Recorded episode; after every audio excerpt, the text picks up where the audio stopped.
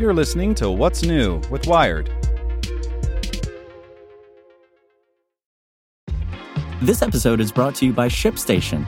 You know, some things take a lot of work, like sending little robots to far off distant planets. And just as that's challenging, so too is running a successful e commerce business, especially when there's so much to do. So I want to introduce you all to ShipStation. Now, I love using ShipStation because of its easy to use dashboard, which makes managing orders and printing labels a breeze and super smooth. Oh, and the customer service is just out of this world. It's exactly what you need to help grow your business. Sign up for your free 60-day trial at shipstation.com slash technews. That's shipstation.com slash technews.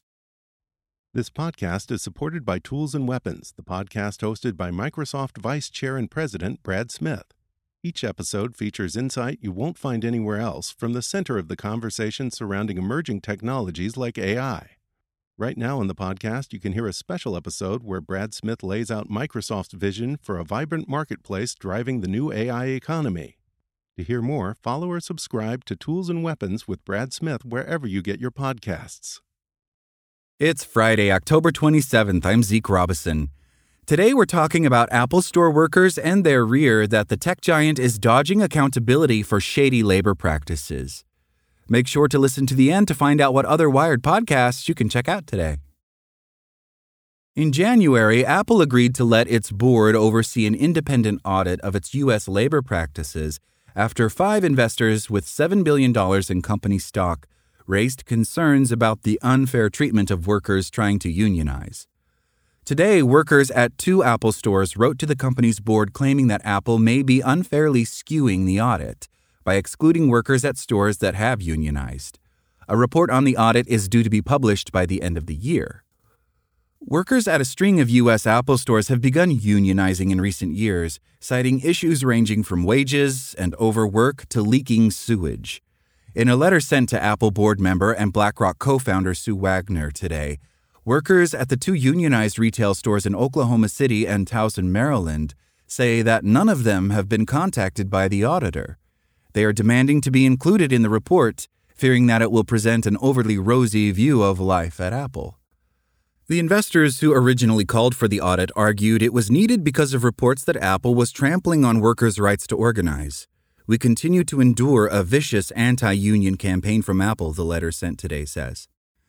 The International Association of Machinists and Aerospace Workers and the Communication Workers of America, or CWA, which represents the employees, say that they are not aware of any outreach to workers at stores in the process of organizing unions either. Apple did not respond to requests for comment on this story. Shareholder driven corporate audits over issues like civil rights and racial equity have become more common in recent years as a way to force accountability from large companies. Earlier this year, Google released the results of a civil rights audit after pressure from civil rights advocates and investors. The findings came with recommendations to address problems with staff diversity, although some activists say the assessment lacked teeth. An audit focused on workers' rights to unionize appears to be novel, says John Logan, chair of labor and employment studies at San Francisco State University. Some of the same investors that forced Apple's audit, which include the New York City Pension Fund, filed a shareholder proposal calling for a similar assessment at Starbucks this year, which is also accused of waging a fierce anti union campaign. Shareholders approved that assessment, which is also due out this year. Apple has commissioned an audit of its working conditions before. The company agreed to audit the factories in its supply chain operated by China's Foxconn in 2012 after a raft of worker suicides. However, Apple controversially chose the apparel industry founded Fair Labor Association over groups recommended by labor advocates, who later criticized the audit report for going too easy on the company. Apple has yet to publicly disclose who is conducting its current labor audit. That's a problem for workers who may want to participate because they don't know who to contact, says Jonas Kron, Chief Advocacy Officer at Trillium Asset Management, one of the investors that backed the assessment. Trillium was joined by the New York City Controller, Parnassus Investments, SOC Investment Group, and the Service Employees International Union.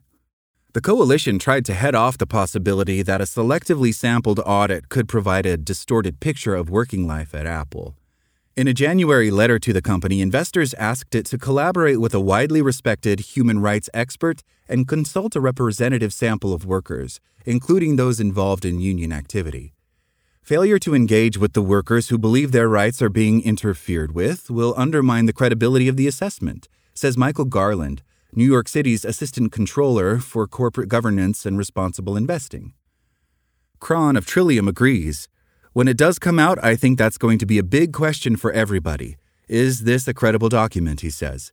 The board of directors' reputation is implicated by the quality of the assessment, same as the assessor. U.S. law protects workers' rights to organize, and Apple's human rights policy makes a commitment to follow the International Labor Organization's principles that say employers should allow workers freedom of association. Nonetheless, employees say the company has waged a divisive and at times unlawful anti union campaign. Union members have accused the company of holding captive audience meetings to dissuade them from unionizing, threatening to take away benefits if they voted for the union, and awarding new benefits to all stores except those that had unionized. The U.S. National Labor Relations Board is currently investigating some two dozen charges against the company. The Towson, Maryland Apple store was the first to win a union election in June 2022. Eric Brown, who works as a lead at the store, says its staff are still rebuilding relationships after management aggressively pushed back against the union effort, making daily work meetings almost political. A month after winning their union, store employees launched a petition calling on Apple to suspend its union busting campaign, which they called nothing short of traumatic for many of us. Michael Forsyth, who works at the Genius Bar in the unionized Oklahoma Apple store, says management's resistance campaign at his location likewise became ugly, with bosses lobbing insults at employees involved in the union effort. For instance, he says that a senior leader questioned his character in front of other staff. Brown, for his part, fears that Apple may use a whitewashed report as propaganda to bolster its reputation as it continues to stifle organizing efforts. Both unions filed unfair labor practice charges over the summer on account of the sluggish progress of contract negotiations with Apple. Kron, the Trillium investor, says a robust labor audit should identify any failures and recommend corrective actions. Brown and Forsyth say they'd like to see Apple cultivate a positive working relationship with its unions. They cite Microsoft as a model. The company recently agreed to a labor neutrality policy, pledging not to interfere with union campaigns and to foster an environment conducive to information sharing between workers. Apple still has time to set a good example and set themselves apart from other companies launching brutal anti union campaigns, Brown says. Make sure to check out our other Wired podcasts. Today in Wired Business, why read books when you can use chatbots to talk to them instead? Checking in on Wired Science, why antidepressants take so long to work. And on Wired Security, Maine mass shooting disinformation floods social media as suspect remains at large. Listen to these stories and more at wired.com/podcasts. Thanks for listening to Wired. Check back in tomorrow to hear more stories from wired.com. Want to learn how you can make smarter decisions with your money? Well, I've got the podcast for you. I'm Sean Pyles, and I host NerdWallet's Smart Money Podcast.